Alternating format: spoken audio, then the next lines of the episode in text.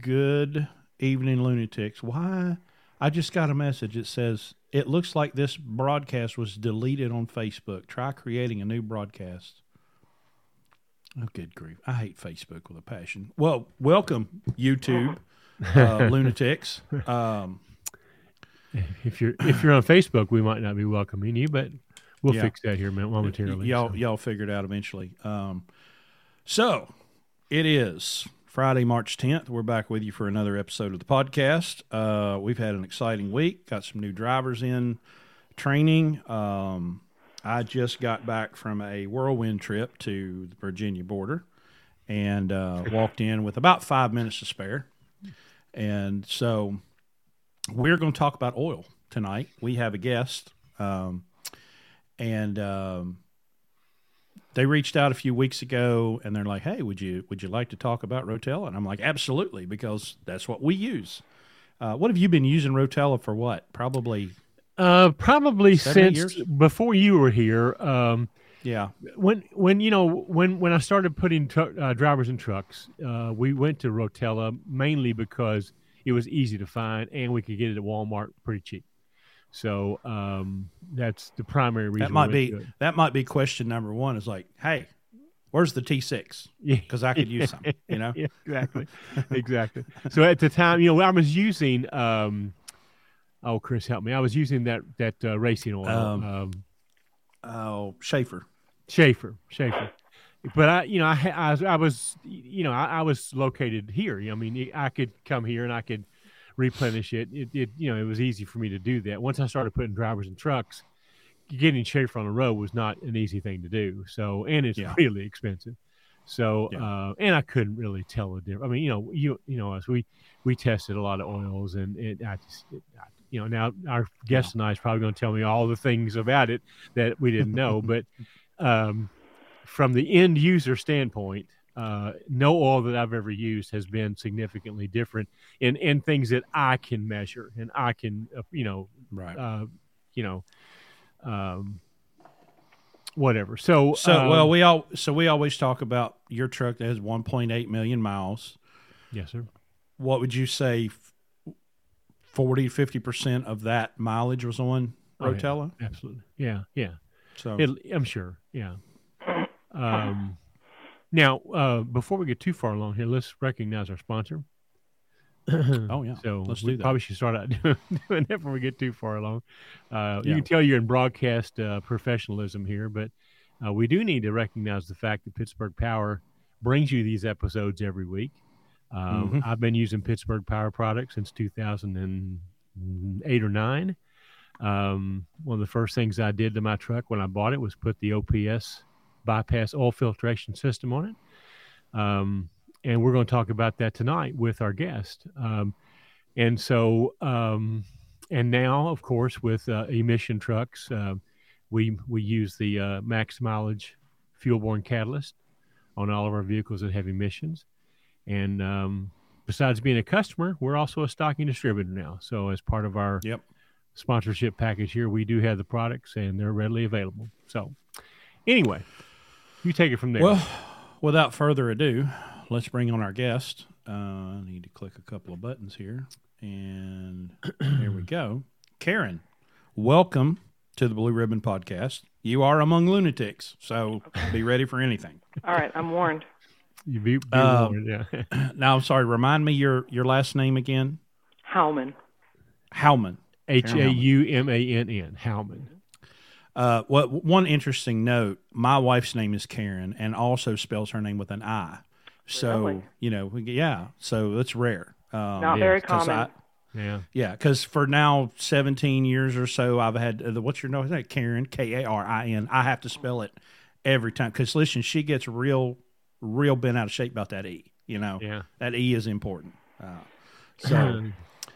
So, well, give us a little background. Let's start out uh, who you are, um, you know, kind of how you got in the business and what you're doing now, and uh, we'll just kind of go from there. Okay, so my role now is I am the OEM uh, technical services manager for Shell Rotella. and I've been in the engine oil business about a dozen years. I started out at uh, Southwest Research Institute as a uh, dynamometer test development engineer.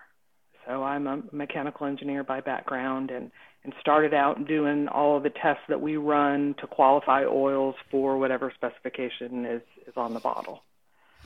So I did that for several years and then moved to Shell and um, started a uh, customer technology liaison role um, on the passenger car side, which is what I do now in, in heavy duty. So I um, I'm the representative between our technology group that develops new products and the customer. So whether that's the OEM or or the fleet or the industry specifications, I just make sure that that all of the performance needs of the oil are being being met and, and built into the products. When you say OEM, you're talking about Freightliner, Peterbilt, PACCAR. That's right. Yeah. Okay. That's right. well, uh, let's just start. How in the world did you get in the oil business? Oh gosh. Um, coming out of engineering school, I went to, you know, I lived in San Antonio for 30 years, and Southwest Research was this prestigious engineering research facility, and um, took a job there in their fuels and lubricant division, and got involved in the the dyno testing, and um, you know, several years down the road, you kind of realize, wow, I'm becoming an expert in this, and um, this right. is going to be my if I don't jump ship now, this is going to be my legacy. I'm going to be, you know, one of the handfuls of, of engine oil experts in the in the industry. And you know, 12 years later, I'm the uh, the chairperson of the new category development team for PC12. So API's new specification coming up. I'm herding those cats now. Okay. Now, you a chemical engineer? Is that your mechanical? Mechanical. Okay. Mm-hmm. Impressive. So, um, well, you just tipped, you just touched on something. Let's discuss. You know, we we see these the classifications on the bottles. You know, I think it used to be, uh, and help me here. Um, what was the CD? C uh, um, long ago, yeah. Long ago, I think when I first started, CD was what we had to find, mm-hmm. and now it's CF, I guess it is, or CK. Kind of help. I'm sorry. CK CK four. CK. Okay. Yeah. Now, are they the donut? Are they backwards compatible? Yes. So you can, if you use the newest iteration, you can use on any diesel engine backwards. Yeah, that's a big priority because diesel engines live for so long that when we right. develop a new specification and we add new bells and whistles to the formulations and the requirements, we we have to make sure that it meets the needs of um, older engines because typically, especially in the U.S. market, when the new engine oil comes out, it it just replaces the previous category in the industry. I mean, you can only have so many many bottles on the shelves right. and and that type of thing. Sure. There's been a bit of a nuance added to that when the last category was introduced in 2016 with FA4. Um, and that's been adding lower viscosity grades. Now, those obviously are not backward compatible because there's nothing to be backward compatible to right? Um, because those were new grades into into the system. So we're we're, we're having to deal with that. Um, and I don't know what level of detail you want to go into on that, but um, it, it we're our priority is to maintain backward compatibility so that sure. Sure. You can use one oil in all your products. We, we, we you know we get that question a lot, especially you know um, we we promote a, a, a, an oil bypass system, a product called OPS. You may be familiar with it, me may not be. Uh, it's called Oil Purification Systems, and I've been using since 2009. So what it does is it with oil pressure, um, gradually over the course of a day, it it removes uh, a little bit of oil all day long from the main uh, oil uh, galleys and then puts it through a four micron um, solids filter and then puts it through a heated chamber to remove um, liquid contaminants. And so, in, in the course of a day, you've got a, almost the, the whole 11 gallon sump has been put through this, you know, this onboard filtration system. Um, and that has keeps this this oil very very very clean because obviously you filter it down to four microns is pretty uh, is, is pretty good you know by itself. Newer engines are adapting some of this. You know they are now doing a lot of this onboard filtration but probably not to that level of of, uh, of microns uh, and then certainly probably not to the with the evaporation system or the, or the heated heated chamber um, so we've always looked at oil as a um, as a as needed maintenance. You know, we part of our maintenance program here, Karin, is that uh, we know that that solid filter in normal use, uh, highway use, is good for about twenty five thousand miles. So that we use that for our maintenance interval. So at twenty five thousand miles, we change that that solid uh, filter, uh, solids filter and then we take a lab sample and we send a sample to a lab um, and they go through and, and analyze it uh, you this is probably right down your alley and they look at all the thing, all the contaminants, all the you know, the wear metals, all everything that's going on in that oil, and they give us a report. Uh, part of that report is whether or not the oil is still doing what it's supposed to do. Uh, does is are, are any of the additives need to be replenished or or or whatever you know? And so, um, because of that, because of that procedure, we're able to extend the drains on our, our oil for extremely long periods of time. Now, I'm going to freak you out a little bit here because this truck Chris is talking about, the one that I bought in 2009, has 1.85 million miles on it currently. And that truck has had four oil changes in its lifetime. Um, none of those oil changes were, di- were dictated by the lab results it's just in my uh, attempt to try to find the best oil. Uh, I wanted to change brands and, and, and so forth. So I went through a series of, of different brands and, and ended up stopping with Rotella. Uh, um, so, and, and obviously, uh, you know, we, we kind of use this as a selling point for this product because it lowers the maintenance costs because you're not throwing oil down the drain. Obviously, that's not necessary and so uh, and we we obviously with the lab samples we're monitoring the the condition of the engine the condition of the oil uh, if it needs to be replenished we can replenish it by just adding makeup oil mm-hmm. um, or base you know now we have a product that can that can replenish the base without even having to add the oil um, so tell me what you think about that and and and and you know, t- t- just give me your opinion of, of, of that of that process, what we just talked about.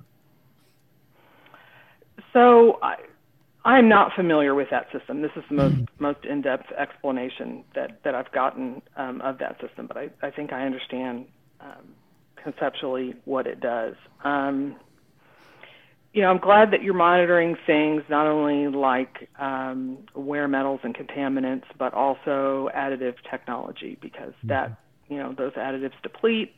Many of them are, are surface activated, and so um, you'll see the level being reduced in the oil as they find a place to live on the on the surfaces of of the engine. Um, adding to the base is. We- yeah, we find that but when you when you lengthen the drain interval to the extent that we do, the base goes away uh, gradually. Now, I'm not talking about a lot, but where where it might be, I don't know, the number might be five. You're talking about the total base number. Total base, mm-hmm. yeah. Its ability to handle acid. Okay. Okay. So the the alkalinity, you know, so um, that base number depletes as we extend this drain.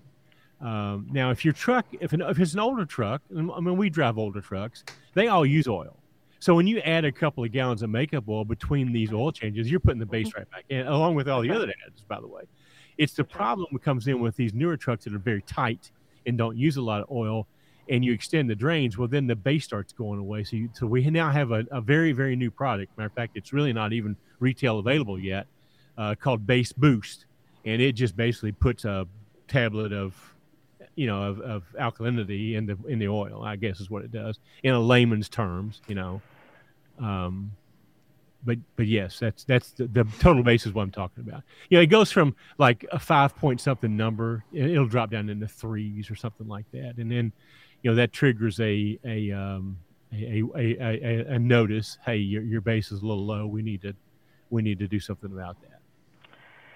So I'm not a chemical engineer. I'm not a formulator, but I, I, I do know that that your base typically comes from the detergent. Okay. And so, you know, essentially, it sounds like you you know you're adding. So there's there's several different things in the additive system. There's there's detergents and anti-wears and uh, uh, viscosity modifiers, um, antioxidants, those types of things, and they all have um, a very delicate balance. So we have nine engine tests that we have to run when we qualify an oil for, for API to get that donut on there, um, and any of the OEM specs for that matter. And we find that adding adding something, you know, adding additional detergent, say for instance, to help us on the deposit test can offset some of the performance in the other tests. So we have to be very careful. It's a multi-variable problem that we're trying to solve and get a balance. And so it just makes me a little nervous when anybody talks about adding any kind of um, additive to the oil because you can easily throw some of those off, especially as I mentioned before, some of those additives are surface activated. And if you've got too much of one surface active additive, it's going to fight for space and crowd out the others. And so you just have to be really careful um, that you're not throwing off the, the delicate balance. It's very it's very rare that like with the example of base, it's very rare that we see that, like he said, because like we have one truck that we don't have much history on. We don't know that it, the engine's been rebuilt, but we're thinking it has to have been rebuilt because the truck has 1.3 million miles and doesn't use any oil, you know, in it. And so over time, we'll do we'll get to 25 50 75,000 miles and that base number starts dropping and mm-hmm. so we'll mm-hmm. dump 3 gallons out put 3 new gallons in and then the number comes back up when you say dropping what what what is the what is the limit that raises your eyebrows and gets you concerned um, that you um, are the big I will let me pull I'll uh y'all y'all keep talking and I'll pull one up well uh, well, what he's talking about is if if, it, if we if we start seeing these numbers you know the viscosity change or the base mm-hmm. number go away or whatever we just drain out a couple three gallons just to get room in the engine to get right. three new gallons in you know? Right. Uh, so we're just basically replenishing with, with new you know with with new oil.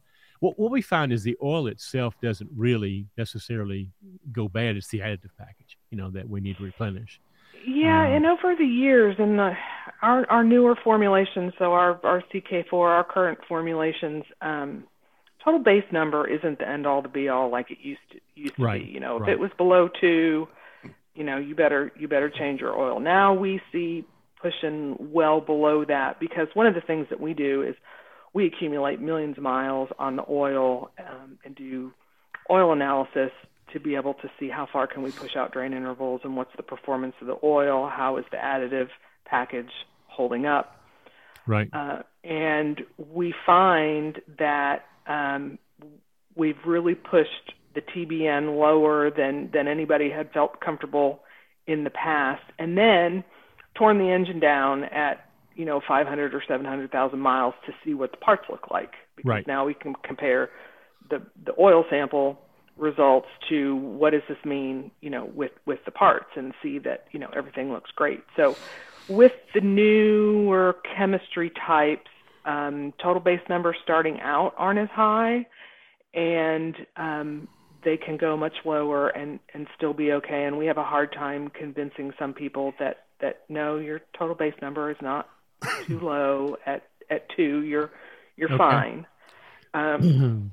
Well, and you know we're we're at the mercy of the lab when we do this because you know they you know we we're very um, careful about not mixing up products. You know, uh, mm-hmm. I say that because right now sometimes your T6 is hard. We we prefer to use your 5W40 T6. Okay, okay. Um, uh, and uh, we'll talk about the reasons for that here in a second.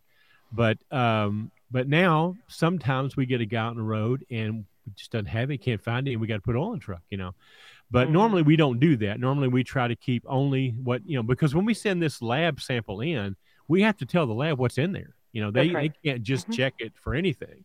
So they have to know. So when we're running our our our program really really tight, uh, you know they know exactly what oil is in there, and they know exactly how many gallons we've added since the last sample. So you know the sampling process is pretty uh, the integrity is pretty pretty, pretty much there.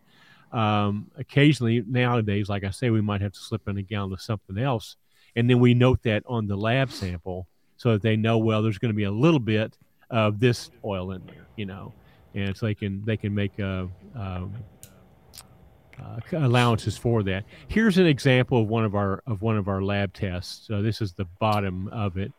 Um, these are these are the so results. it looks like over about a hundred thousand miles. The first sample was at twenty five thousand. The fourth sample was at one hundred and twenty two thousand. Uh, the base number dropped from three point three to two point five seven. So and this is the last sample that we did on this truck. So it should be coming due for another one, and we had dropped three gallons and put three gallons in it. So I'll be interested to see what the next sample looks like, and there will be about one hundred and fifty thousand miles or so on that oil. Now, um, so Karin, you, uh, you see the colors there. Obviously, the white and green are considered normal. The two orange colors are considered abnormal, or, or, or you should watch it. And if it's really, really out, it's in, it comes back in red. So this is an indicator where here, you know, they're they're they're pointing out that on that, and also you're seeing a history there of four different samples. You can see the Mhm. one through four. So the latest sample, the only thing that comes back is the base, you know, because it's Mhm. gone from threes down to twos. So now whether or not this lab no, and well, another thing too is this is uh, this is T six.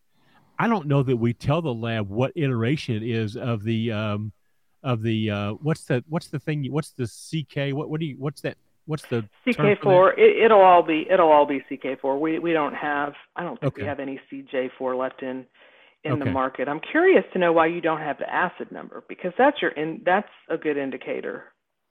You don't track Uh, acid.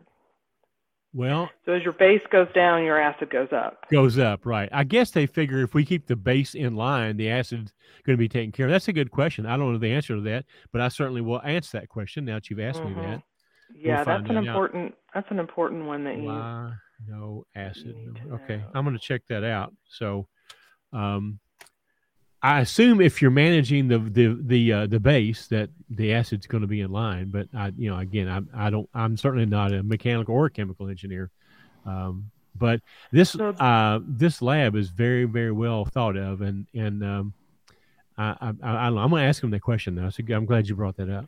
So So there used to be years ago the rule of thumb was as your base goes down, your acid comes up, and when the Right. two cross over, that's the point where you change your oil. Well, we have Gotcha. found in the last eight or ten years, and as formulations have- have changed, that we can push out way past the crossover point. okay, 10, 20, 25,000 miles. So it, it used to be a very conservative when when your acid number comes up and meets where the base is coming down, that was the oil change part. Chris, look So at we- another oil sample and see if it's on another. Look at mine. Look at my truck and see if it's on there. Because Well, that goes uh, back several years. So Yeah, one one thing that I was curious about was how, um, well, never mind. The thought just left me, so I'm just going to go back to looking for this, and I'll, yeah, um, trucks. So um, while he's doing that, Karin, so what is your recommended uh, interval, oil change interval then with with with the T6 product? So we don't specify an interval based on product. We recommend that you follow your engine manufacturer's recommendation because we work closely together with engine manufacturers and, and we, we test our oils and they test our oils while they're designing the engine and so it's kind of um, developed as a system based on you know, operating temperatures and, and clearances and, and all those kinds of things. Um, having said that, um, with an oil analysis program, we've we've gotten a system where we can extend your oil drain beyond that recommendation, and some OEMs will will allow that um, if you're on an oil analysis program and you can support that you're taking samples and um, and some of them don't. Um, and then you know if you're beyond your warranty period, you can you know it, it's less of a less of a concern. You don't have to justify it to the, the engine manufacturer. But what we end up doing is taking we you know we have a program where we'll, we'll take samples and say your uh, oil OEM recommended oil drain interval is 35,000 miles we'll um, take a sample at 35,000 miles and run it for another five, and take a sample, and, and take a sample every 5,000 miles until we get to a point where we start to see some yellow flags that you know make us look you know feel a little nervous about it. Say that's at you know 60, then we would back it off a little bit from there and say that's your your oil drain interval, and we can do that with with fleets by by picking a small number, a kind of worst case scenario um, most severe condition um, trucks and kind of tailor an oil drain interval, an extended oil drain interval that way. Gotcha. So this is interesting. So on this on this line here, this uh, blue line, it's not going to show my mouse. Anyway, um, there is an acid number, right? But well, that that's a baseline. That, that's, that's like ba- the baseline. yeah. But all of these from, uh, so these are the last five samples we did on the truck. There was 231,000 miles on the oil at that time and 1.8 million on the truck. And, but yeah, the base started getting low because we stock we started using less oil um, because we had fixed a major oil leak. And then this 1.8 million mile truck wasn't using much oil. Um, but that's so how very, many miles are on this oil particular at this- oil at- charge? At this At time, this two time, and 230 Yeah. something on this two hundred thirty-one thousand five hundred, on this latest sample. and one million eight hundred seven thousand on the truck.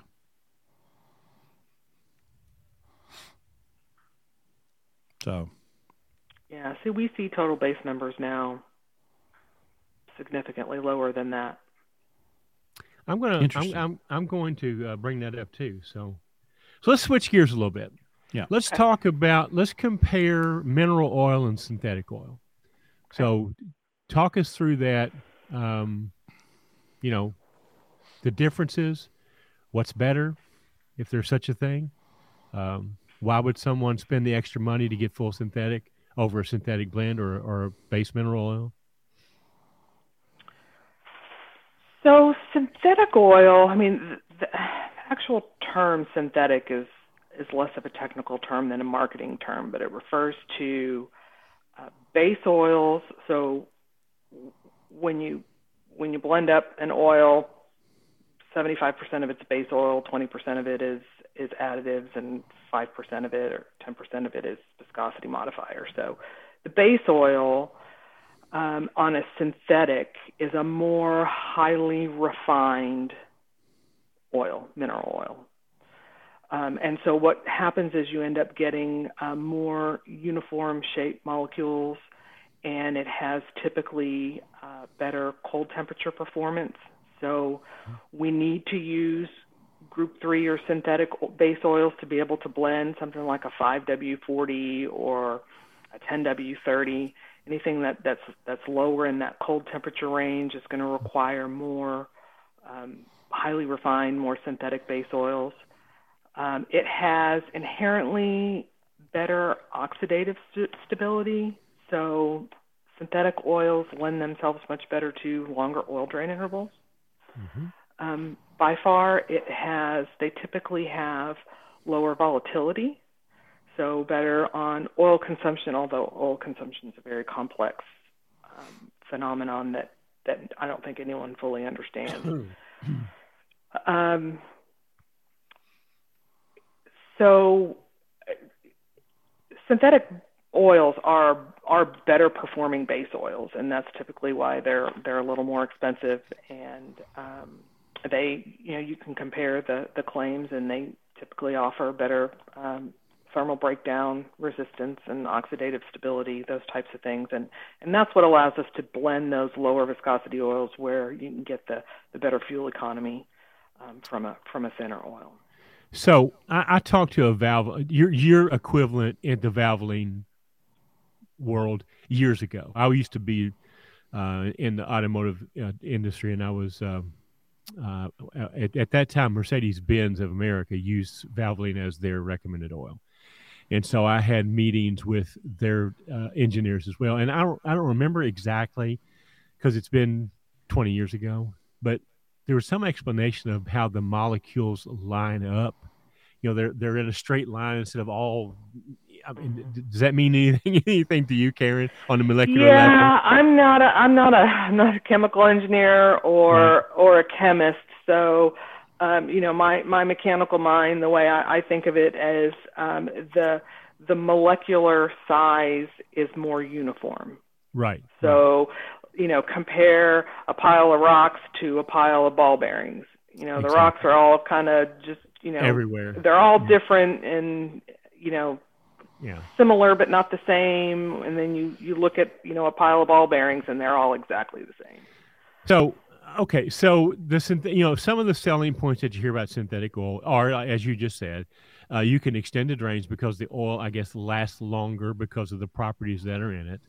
Um, it gets better fuel mileage because it has it has a and it, and walk me through why i guess the viscosity uh, being thinner you got less uh, um, drain um, uh, less friction uh, from a layman's terms am i close yeah that's exactly right so the lower the viscosity the less friction um, right. in between the parts so right. what uh, synthetic oils do is because they have better low temperature properties they allow us to blend to the lower viscosity and still come in spec on those low temperature performance, the cold crank simulator and the mini rotary viscometer, those low temperature definitions of the viscosity grade. You can't you can't get there on a full conventional oil um, because you start to come out on those low temperature performance requirements. So it it synthetic oils also have a higher viscosity index or, or VI, and the viscosity index is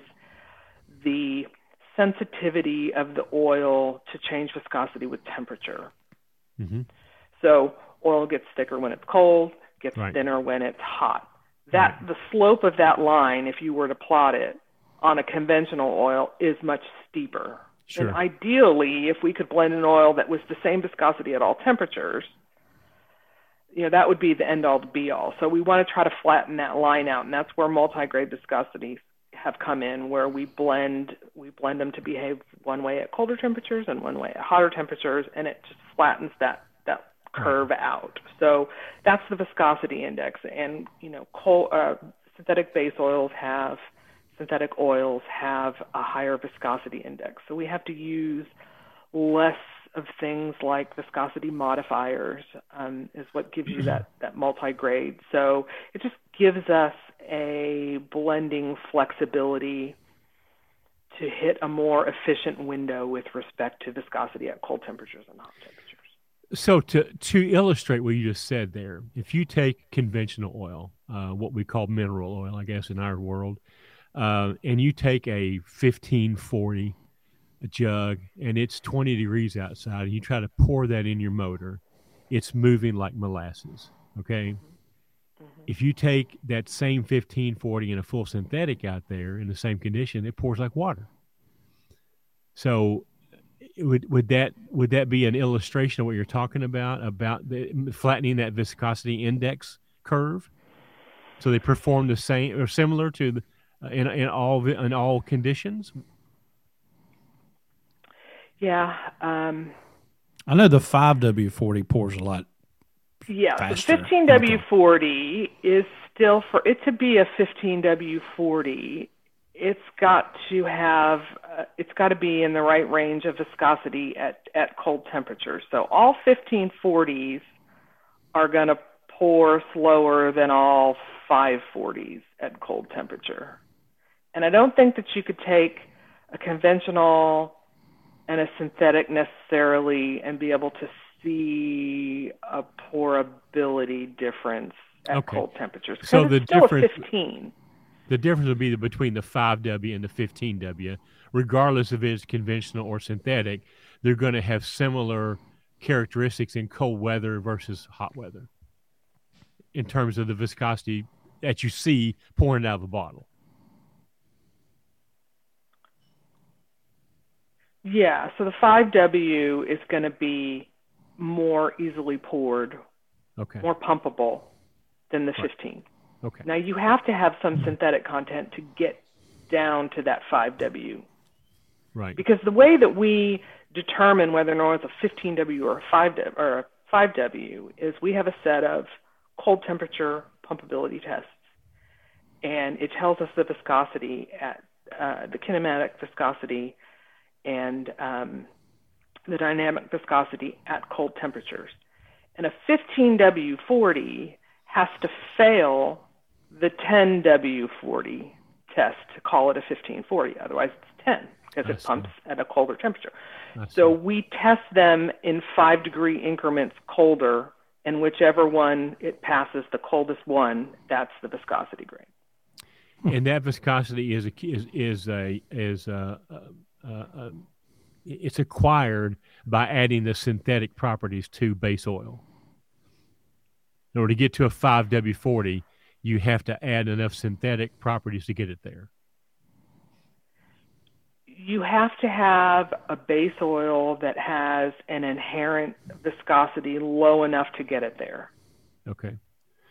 So I think there's a, a, a huge misunderstanding in the industry between when you say the word synthetic and the Mhm. word mineral or base.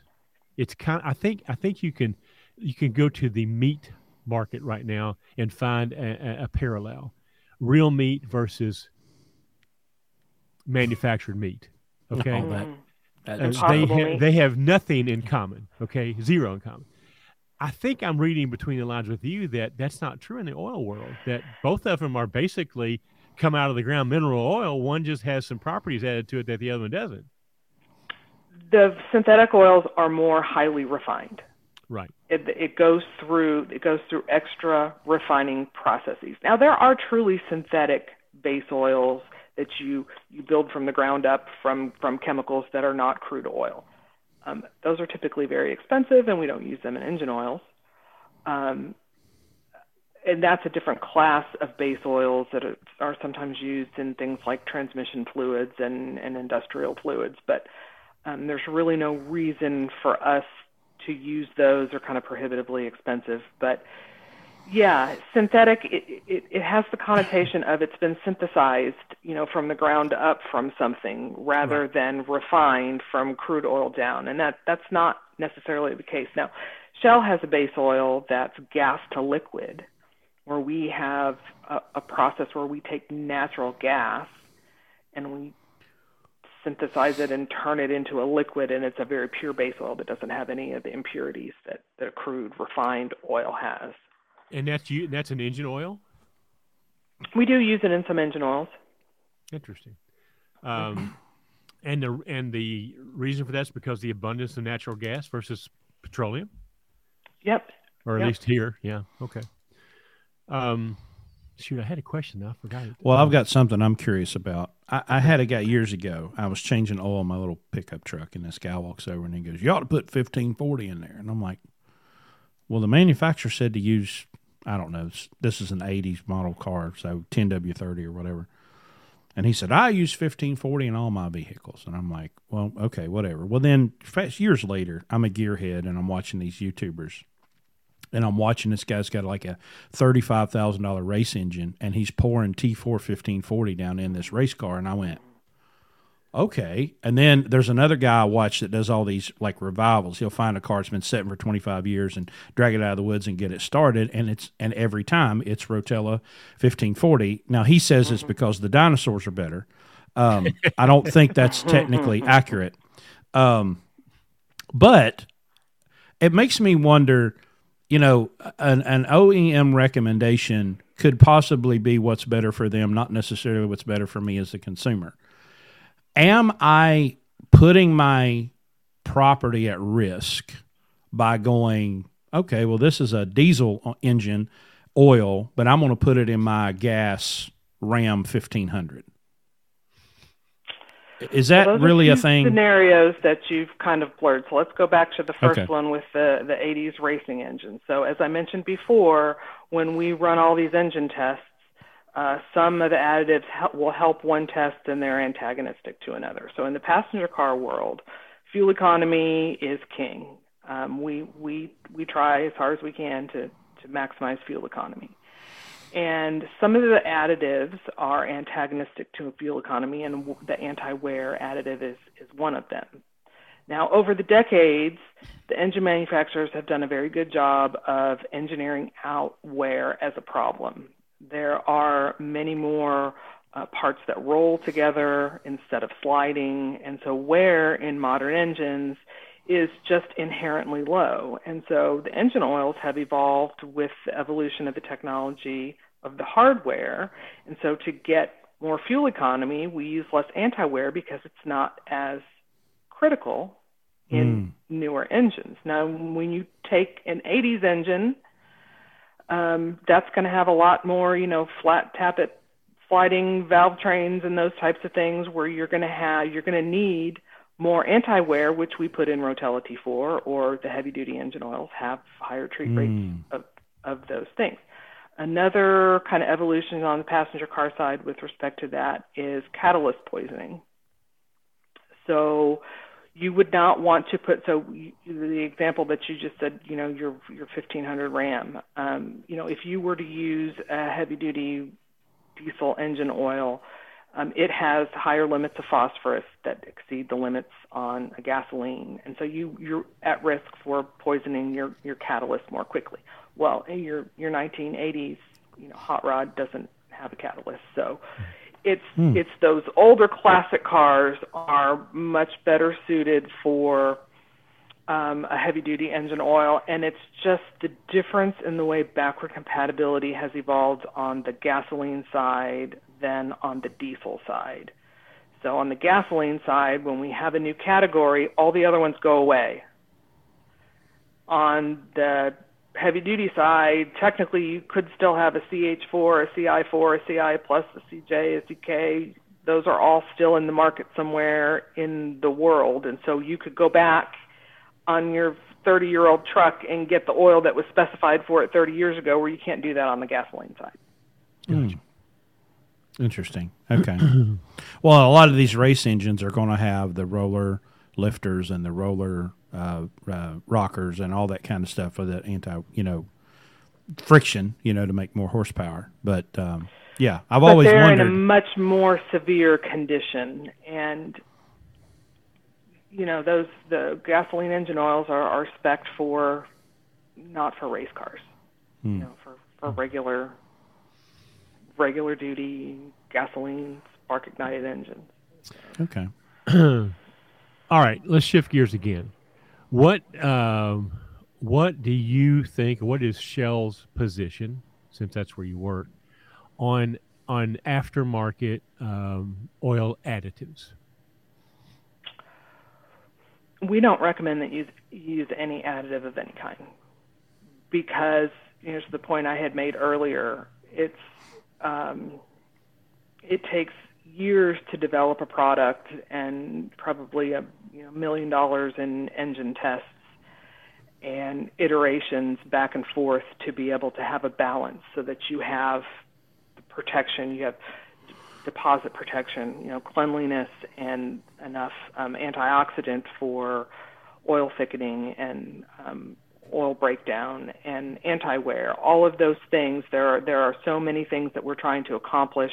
Dispersants, detergents, and they have to work cohesively together as as a system. And so once you throw that balance off, you might be getting you could you could put a load of detergent into your oil and you you might get the cleanest pistons you've ever seen, but you could end up antagonizing wear um, at that expense and, and not realize it. So it's a very delicate delicate system, and and you know even take away the bias that I have that I think you know Rotella is the best system. I mean the, all of the systems are are delicately balanced, and and you run the risk of some unintended consequences. You know, tr- truck drivers are a, a, a very um, Well, they're they're they're a different breed, okay, and and, mm-hmm. And a lot of them pride themselves on the the the mythology that they have been handed and they perpetuate. Um, you know, with with with with things that they have heard is is good. To, we should do it. Let me give an example. Okay, you know, there, you can run into any truck stop and you'll you'll find a, a handful of guys, or probably a parking lot full of guys, and and they'll beat their chest and they'll, compl- they'll, they'll I change my oil every fifteen thousand miles religiously, and I throw a mm-hmm. gallon of Lucas in it. I mean, that's their mm-hmm. that's their that's their their mantra. You know. Um, my dad told me use 15W40. Yeah, yeah, or or yeah. whoever, whoever, whoever yeah. that they that they hold on a mm-hmm. pedestal. And mm-hmm. and unfortunately, we have found very few people in this industry that you can put on a pedestal. Um, so particularly anybody in the service side of it. But anyway, the, I guess the point I'm asking here is is this. Um, you know, we're we're we're all about fuel mileage here. That you know, our our thing. The reason we use synthetic is is for the improved fuel economy. You know, uh, it's a it's a better it's, it's a better oil as you said. It's a better performing oil in in different climates. It's it's it's it's better for fuel mileage. It's easily uh, obtainable for the most part, and it's relatively inexpensive.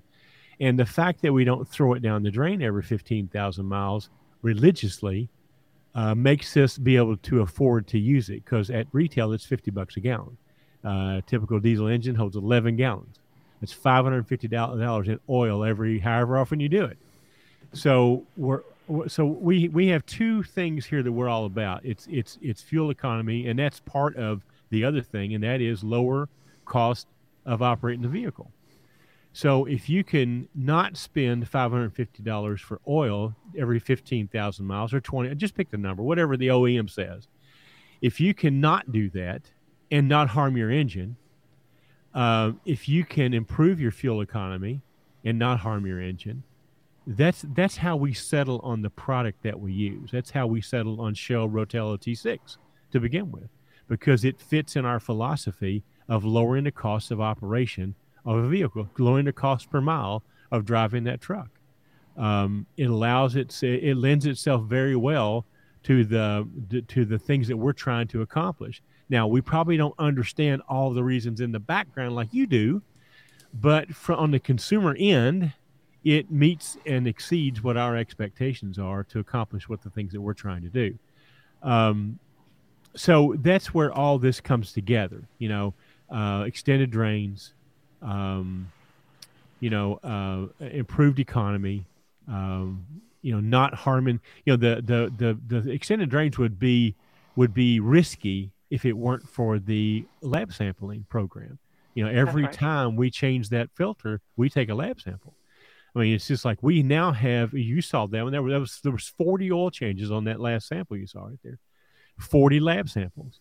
So we have uh, the the entire medical history of that truck every twenty five thousand miles. You know, mm-hmm. um, so that that's how this that's how we promote this program. That's how we justify the use of it.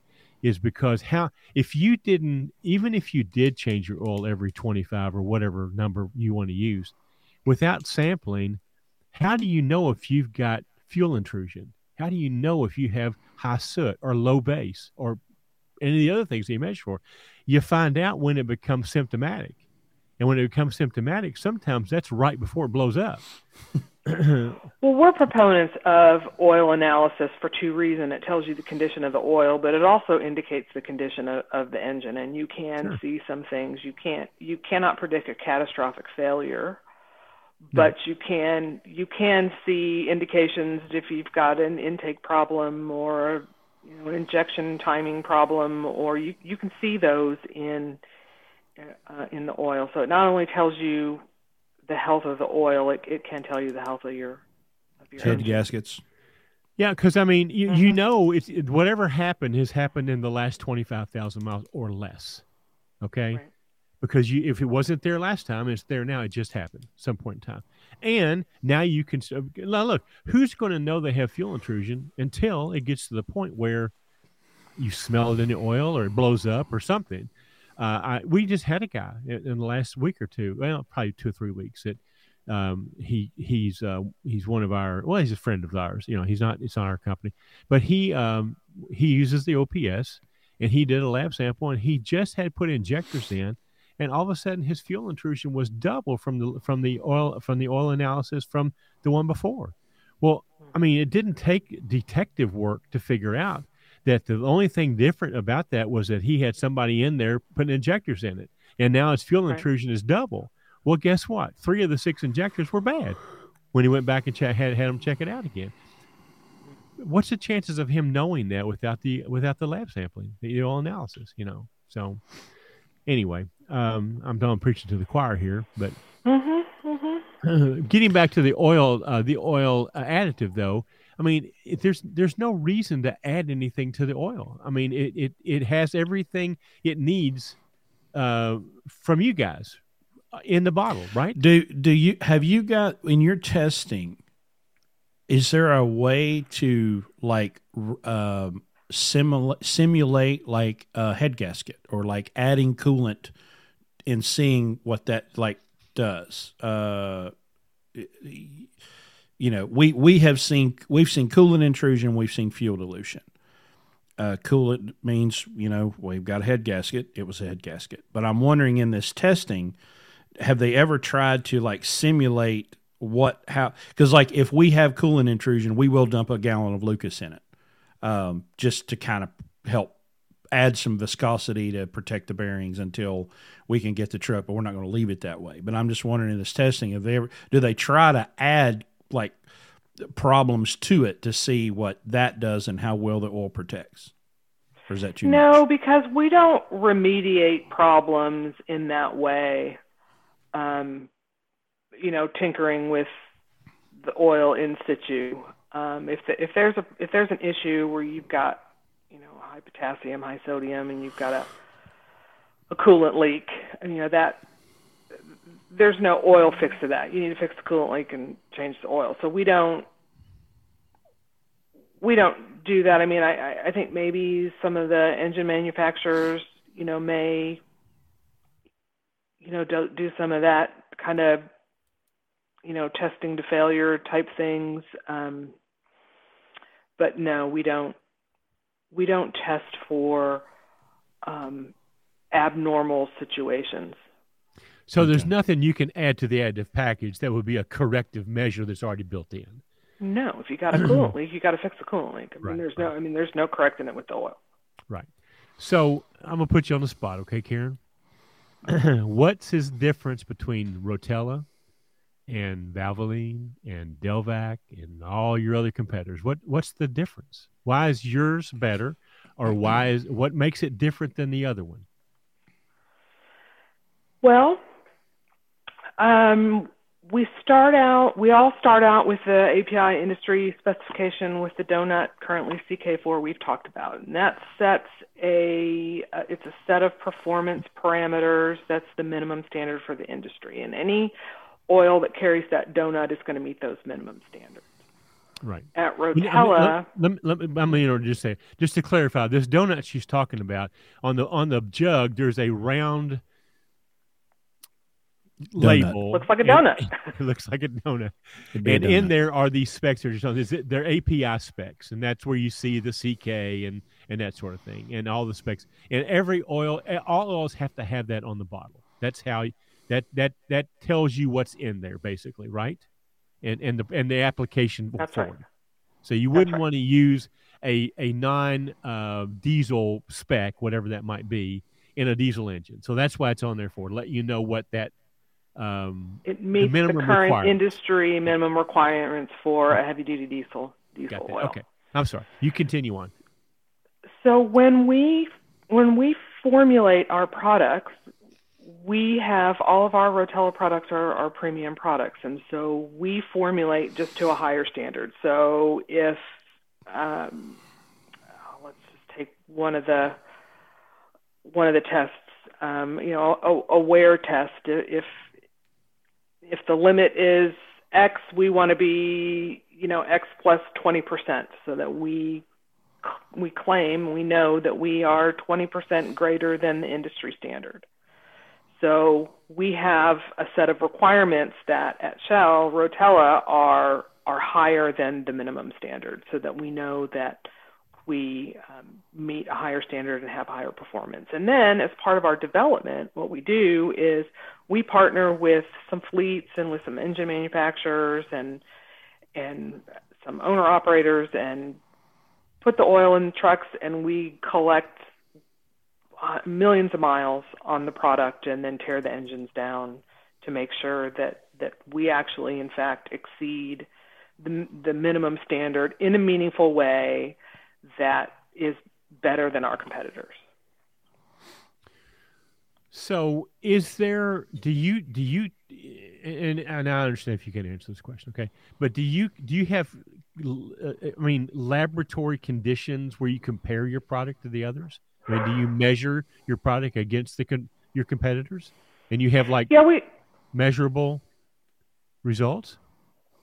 We do some benchmarking, yeah, and we have, um, you know, we we have the data from from the standardized tests that show that we're, um, you know, 24% greater in in wear or whatever the test is for the product. I mean, all the products are are slightly different, um, but our claims are also st- substantiated with data. Right. Is there anyone? So so there's a body of some sort that sets these standards, right? the API is API. Is there anyone uh, outside doing the testing to to to verify your claims versus Mobil or? Um, um, API does some auditing. Those are typically, you know, the chemistry tests to make sure that everybody is is putting out formulations that are actually certified we run the engine tests as part of the development and we provide that data to API and those are all certified tests done at independent labs, uh, all ASTM standardized tests. Um, you know, those tests are, are, are lengthy and expensive and so we don't just, you know, run a a T11 test at, you know, however many hundreds of hours um, on on competitor products. Um, but you know we supply the data when we get our certifications. What about okay. what I'm I'm going to call them boutique oils, Schaeffer, mm-hmm. AMSOIL, uh, that purple whatever the uh, is, is is do you guys test against those as well? Is there is there a difference between those types of products and just all the other oils that are out there on the shelf? We don't test our oils against our competitors. We test oils against specifications and standards. So if you take a bottle of Rotella or I don't know if it be on the bottle on the label or the technical data sheet, there'll be a list this long of uh, you know, Volvo, Cummins, Detroit Diesel, JASO, uh, all of those, Ford, you know, we, we test to those standard. And so it, it takes more than, and those standards are all a little bit different. So we've got to be able to, to meet each one. And so that's how you can, you can really objectively tell a better quality oil by the claims that they make according to what specifications they've tested against. That's the real objective way. When you pull a bottle off the shelf and it just has a donut and it doesn't have any OEM specifications, Right. That product meets the minimum and that's it. They haven't done any extra. They're not meeting the the extra Volvo oxidation requirement. And when you you know f- find a, a product like Rotella that's got 12 OEM specifications, and it, yeah. that's just all that additional testing that's been done. So, a couple other questions. Um, what happens to oil when it's drained in, in, into the into the pit? where does that oil go and what, what's it used for and where does it show up again? Oh, that's a good question. You know, I'm not super familiar with that process, although I know that there is um, kind of a new, newish um, system where some of that oil is being recycled and re-refined. Do you guys um, do any re-refining of used oil? No, we don't re-refine you don't have, used oil. You don't have a private label product that is from refined oil. Okay. No. Um, so here's the here's here's going to be the probably the last question from me. Okay.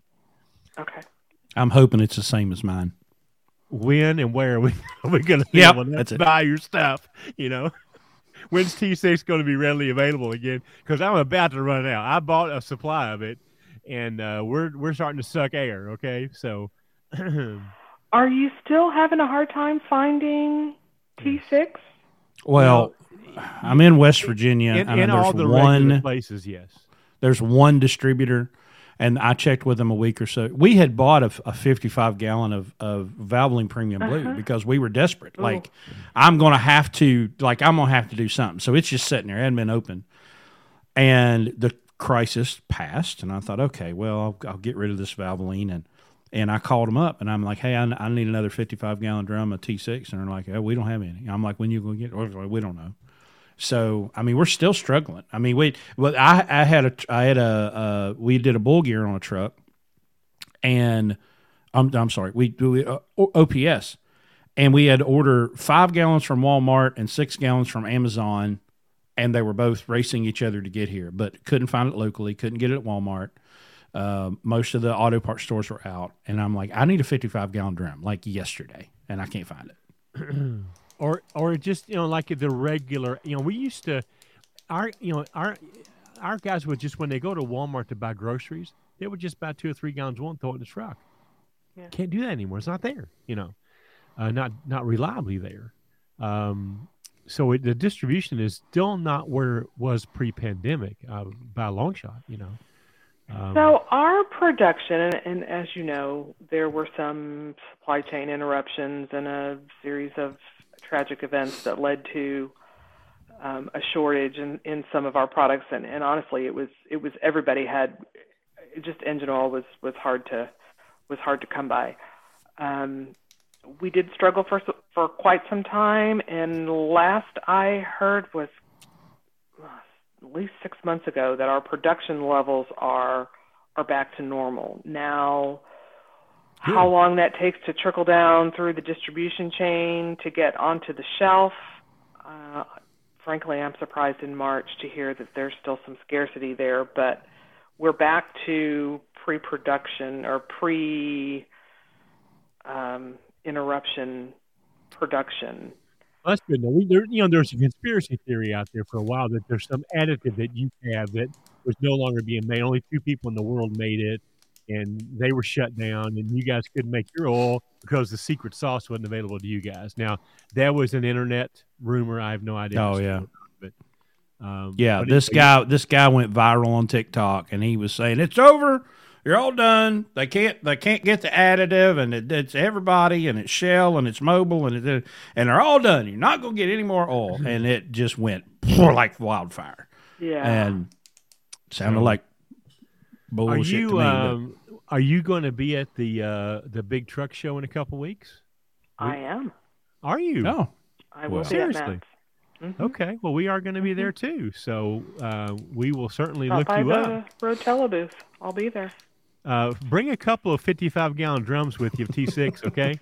just, And we'll do- just we'll throw do a- them, just throw those in your carry on, and just We'll- bring we'll- Oh them. boy, do- last year at MATS was we took a beating last year at MATS. I bet. I bet you did. Yeah, Yeah. yeah, we did. It was it it was pretty rough, but um, it just shows that you know we've we've got a great engine oil and people like it do. and are committed to using it and Well, Yeah. I'm gonna- I'm going to Let tell me, you um, that that, uh, that truck with 1.85 million miles on it, um, half of those are Shell Rotella. The last the last half, uh, the important The half. best and, half? And, and and that's with no engine work at all. I mean, uh, never had an end frame. I mean, we it had a def- uh, that it was a Mercedes motor, so it has six separate heads uh, by Okay. design, and there was a Yeah. defect in the head design, so they replaced the heads. But those just bolt onto the top. They didn't have to take Right. the engine down. And when they took those heads, that was done like a couple hundred thousand miles ago. Mhm. When they took those heads off, the crosshatch in all those cylinders was just like brand new at Wow. 1.8 million miles. Okay.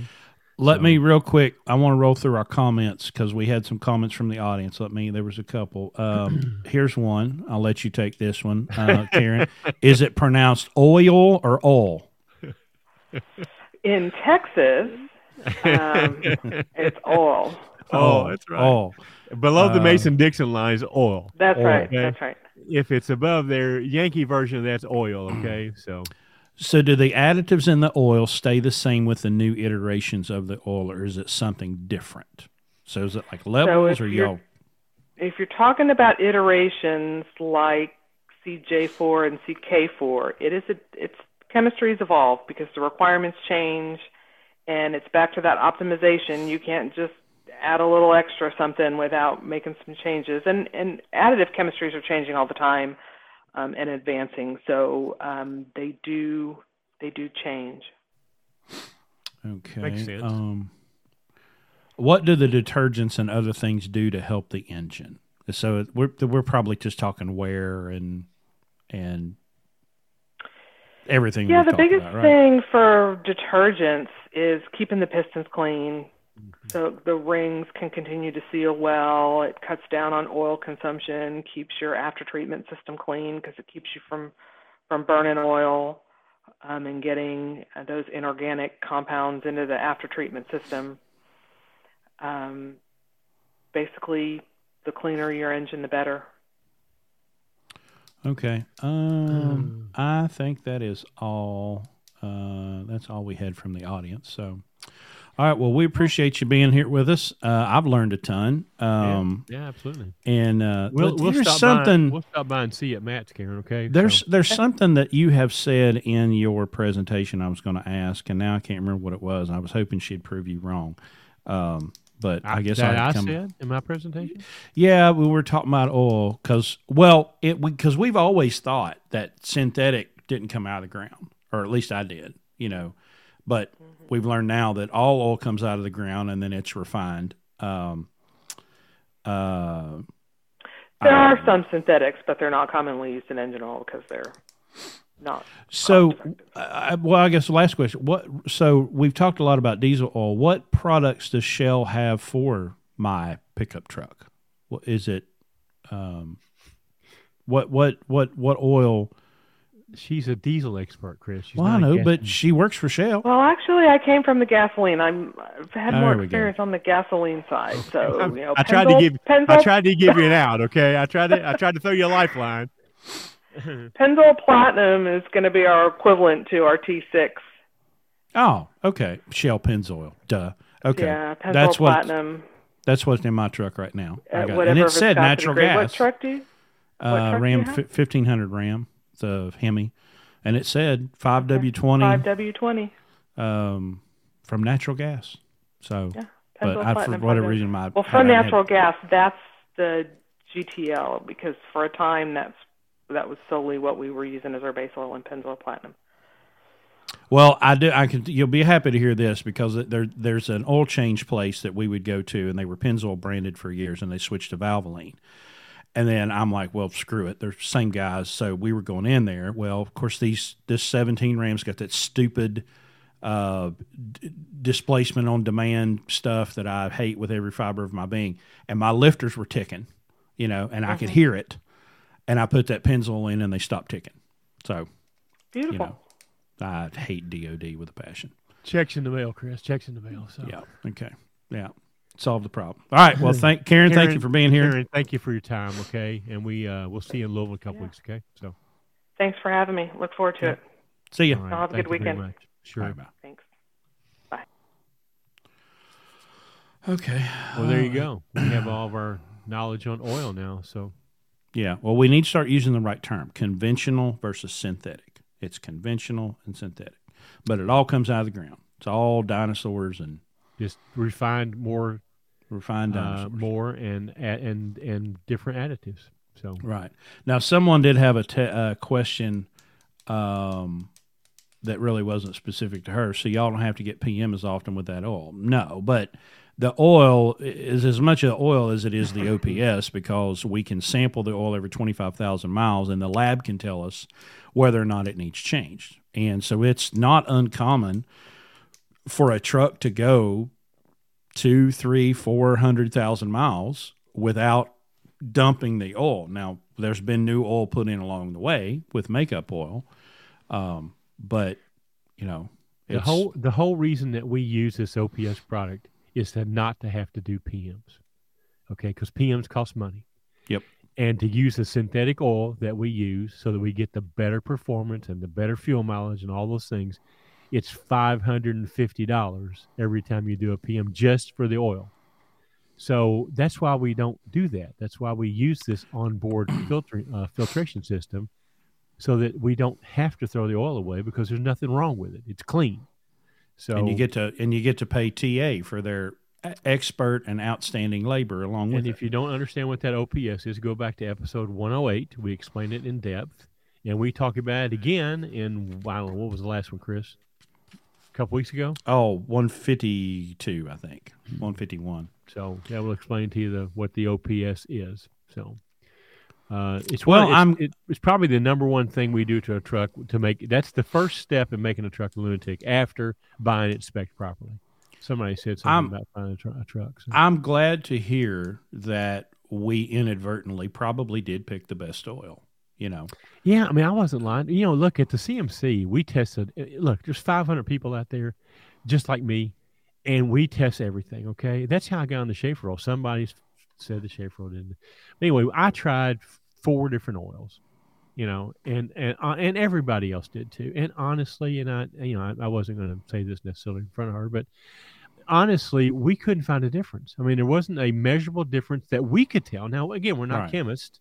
Uh, but in terms of the things that we measured, the metrics that we were going for, we didn't find anything that was that was significantly different.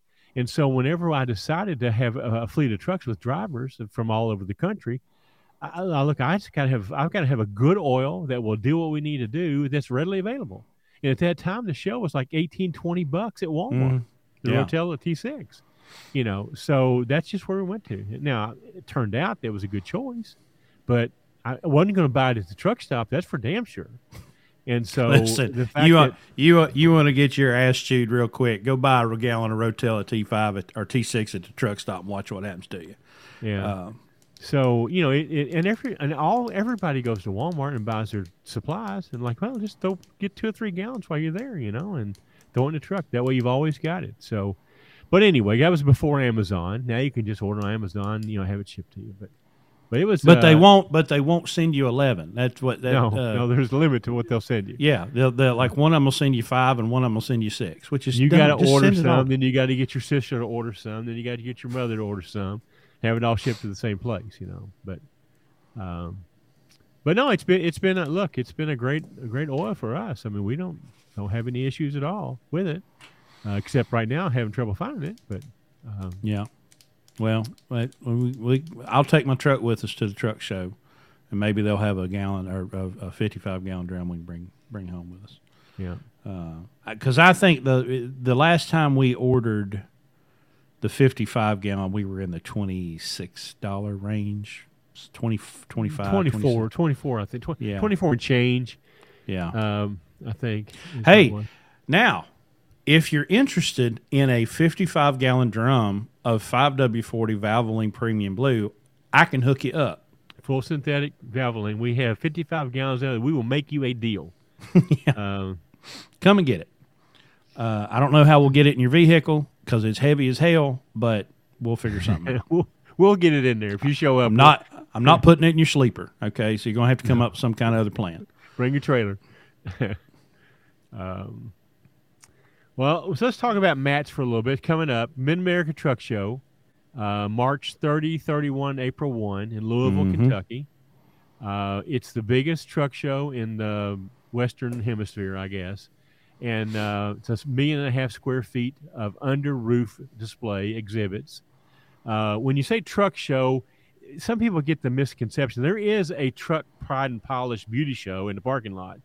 Uh, and if that's your thing, then that's there too. But it, it's more of a trade show and a convention and, uh, and an exhibit. Uh, there are a lot of uh, seminars there that you can attend, uh, educational kinds of things, all every day, all day.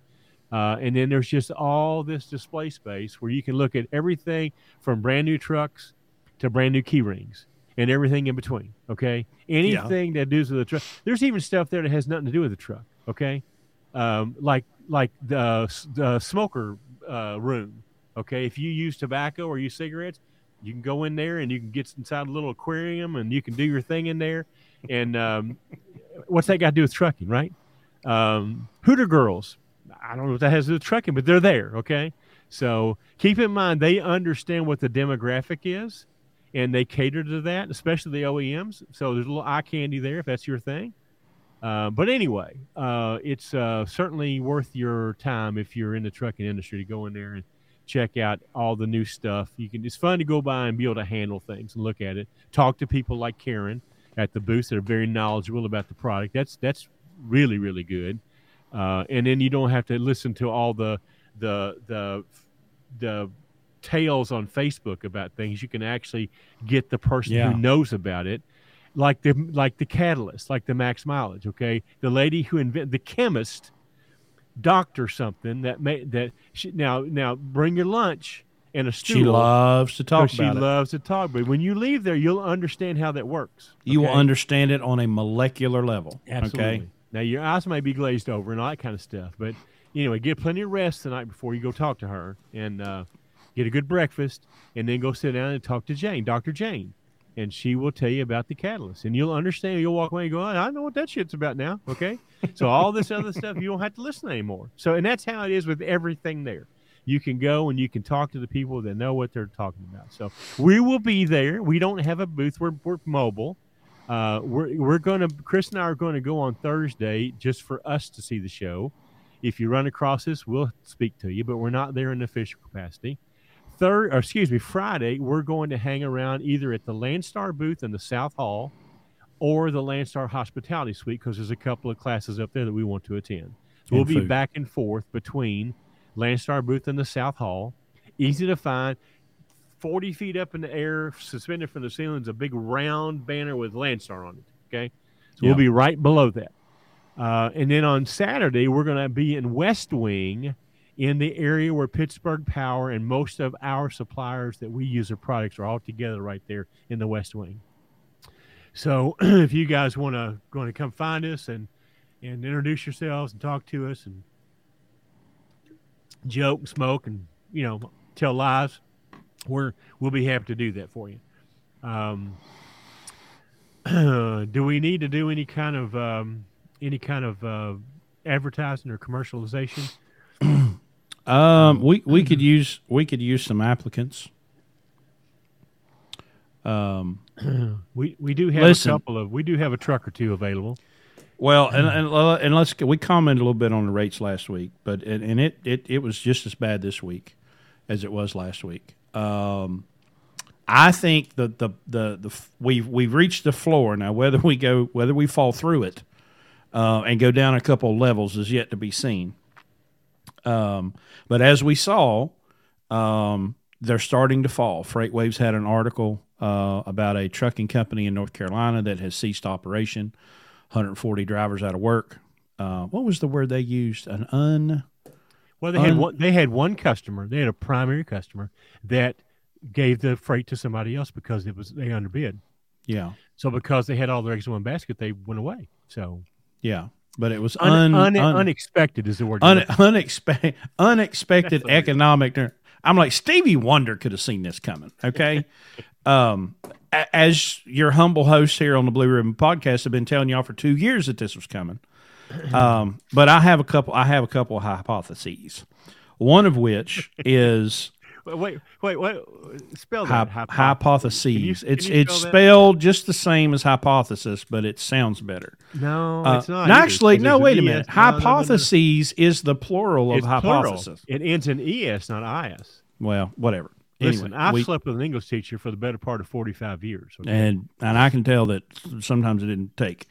Um, so here's a couple of things that I think because one thing is different from 09, 14, 17, 20, right? When we've had these dips in the market. One major thing is different. And in any of those downturns, banks were not handing out loans at four and five and maybe even six thousand dollars a month payments. Um, there were people in trouble because their margins were too tight, and when the rates fell, they couldn't survive anymore. Uh, they were still way undercapitalized, but I I'm thinking that this one is going to be worse and maybe take out more people faster because of these ridiculous twelve hundred dollar a week Schneider Finance loans and these five thousand dollar a month truck payments. Um, I don't think I told you this, but I attended the ATBS online seminar this week. So oh. I knew we couldn't do it tonight because we had the guest, but I have I will have a wrap up for us. We can do in I don't know next couple weeks. Um, the numbers are staggering. The hmm. numbers are staggering. Um, so um, we look. We've been talking about this now for almost a year and a half. All right, and and now it's it looks like it's it's it's here. You know, I mean, we listen. We've been doing this for a long time. I have never seen freight as hard to find as it is right now. Uh, yeah. I literally could not find a load today for a driver in Louisville, Kentucky. Could not find a load. You know, so um, you know it's it's going to it's going to be a little rough for the next few months here.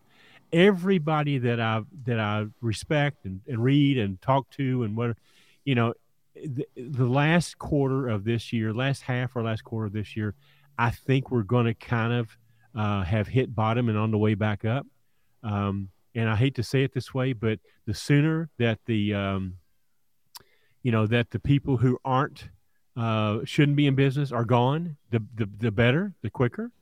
Um, because let's let's face it, everybody and their brother decided, and they're still trying. Listen, they're still trying to get in. I still every day see offers of asset, um, uh, you know, uh, of of, uh, of passive income in the trucking industry. Do this, buy this, do this. In the trucking industry, the greatest industry in the world, you know.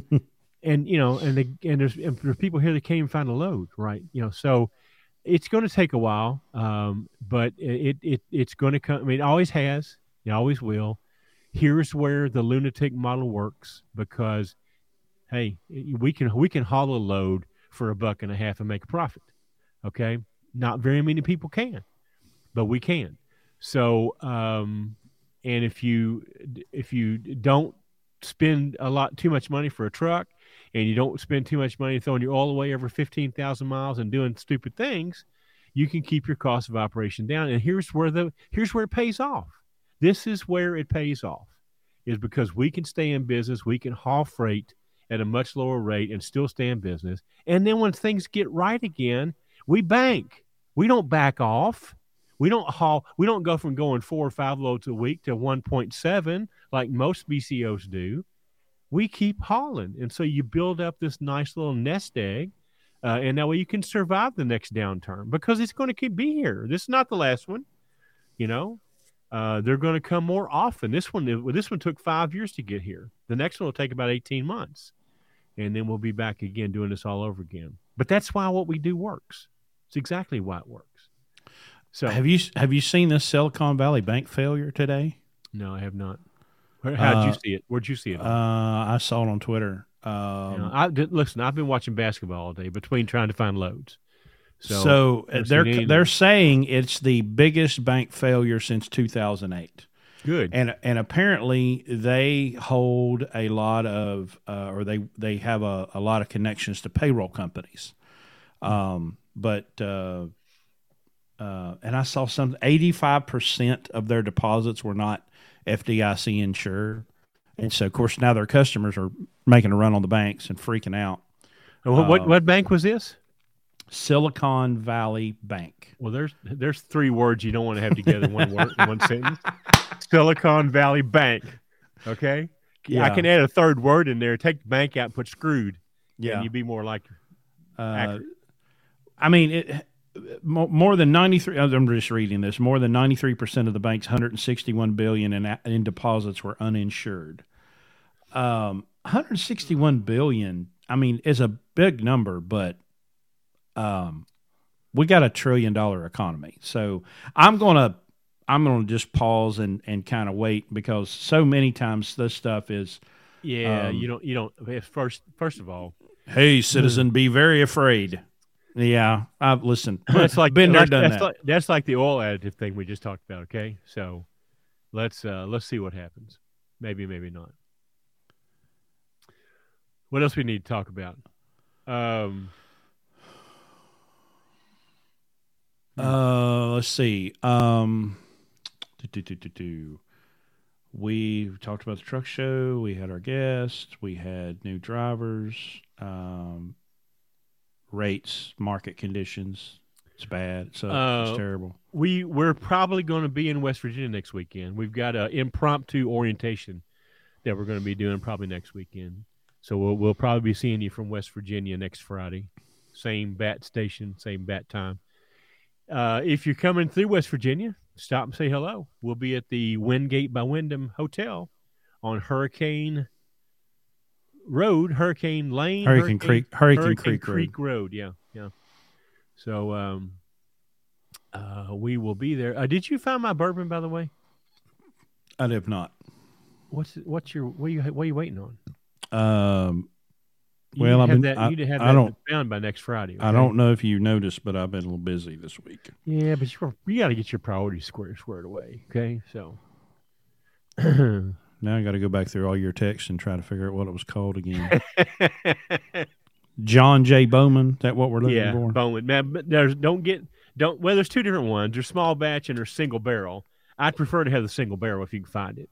Now it's going to be double the cost, but Okay. use Well, my use my credit card. So Be glad to.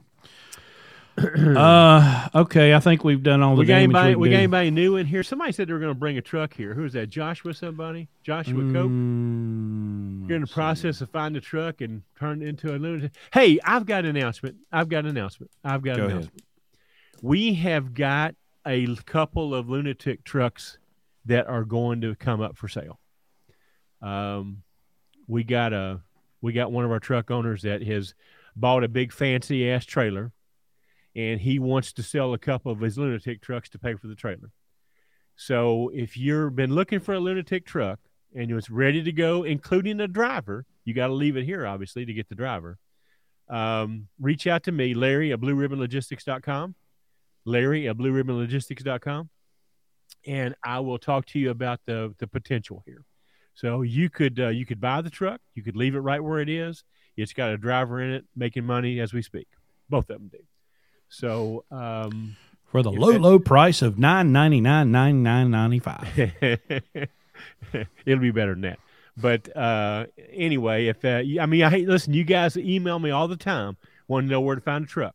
Well, here's one. Already, it's been in our system now. Both of these been in our system now for damn near two years.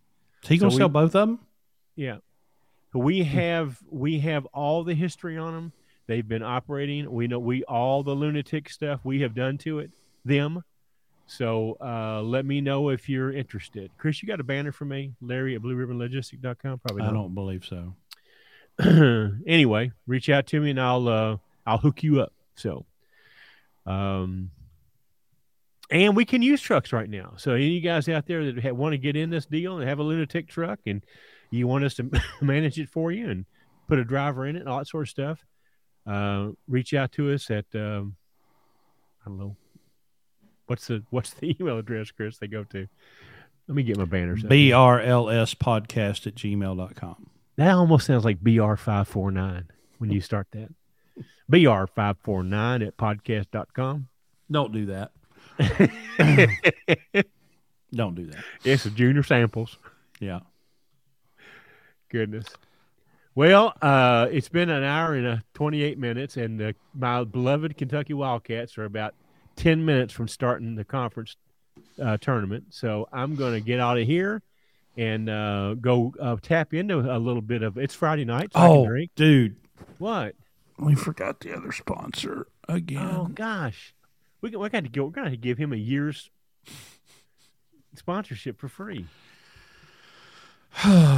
well, listen, this is what you get for messing with lunatics and idiots and um you know Well, put put it up there real quick and talk about it, and then we'll get we'll do it again next week, and we'll give him another one for free. Okay, so okay um we we listen. We're really really good to our sponsors. We just forget you. You know, uh, we, we don't do half the shit you ask us to do. Uh, I don't. You know, if we had a producer, if we had a producer, we'd be much better off. But we can't afford one. Right. And, um, and I think it would take away from the. Uh, we're we're we're we're endearing because we're we are so unprofessional. So it's our it's our shtick. So anyway, Yeah, we we can keep telling ourselves that. I'm gonna turn this Oh. over to you and let you uh, talk about this. Um, All right. So, well, so uh, let me make, let me click a couple of buttons here, and um, I feel so I feel I feel bad for this guy because he's Well- got a he's got a fantastic podcast. he does. It- he does. Won't you call him um, and apologize to him and, okay, and tell him we'll make it and it's better? it's called "What Was That Like" podcast. I tell you what, he needs to interview himself and say, "What was that like?" Uh, paying for a sponsorship on the Blue Ribbon podcast, you know, because he, he'll might- he'll he probably will do. he'll that. be able to tell this traumatic story of, tell you what of, we'll do. of Next- survival. next weekend. We'll start out with it next weekend. But, but Okay, we'll do it before we do. Yeah, yeah, Yeah. First thing. um, because what a bunch of idiots. Anyway, what was that like? Um, podcast uh, is hosted by Scott Johnson, um, and he interviews people who have been through a traumatic or life changing situation, and lets them tell their story. Um, and and kind of just gets out of the way and gives them a voice, gives them an opportunity to say uh, that. And so here is a clip. This is called Jill was kept in a basement.